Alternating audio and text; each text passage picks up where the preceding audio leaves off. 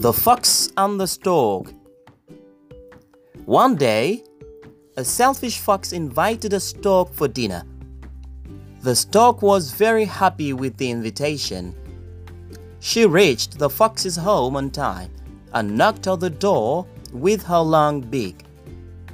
The fox took her to the dinner table and served some soup in shallow bowls for both of them. As the bowl was too shallow for the stork, she couldn't have soup at all. But the fox licked up his soup quickly. The stork was angry and upset, but she didn't show her anger and behaved politely.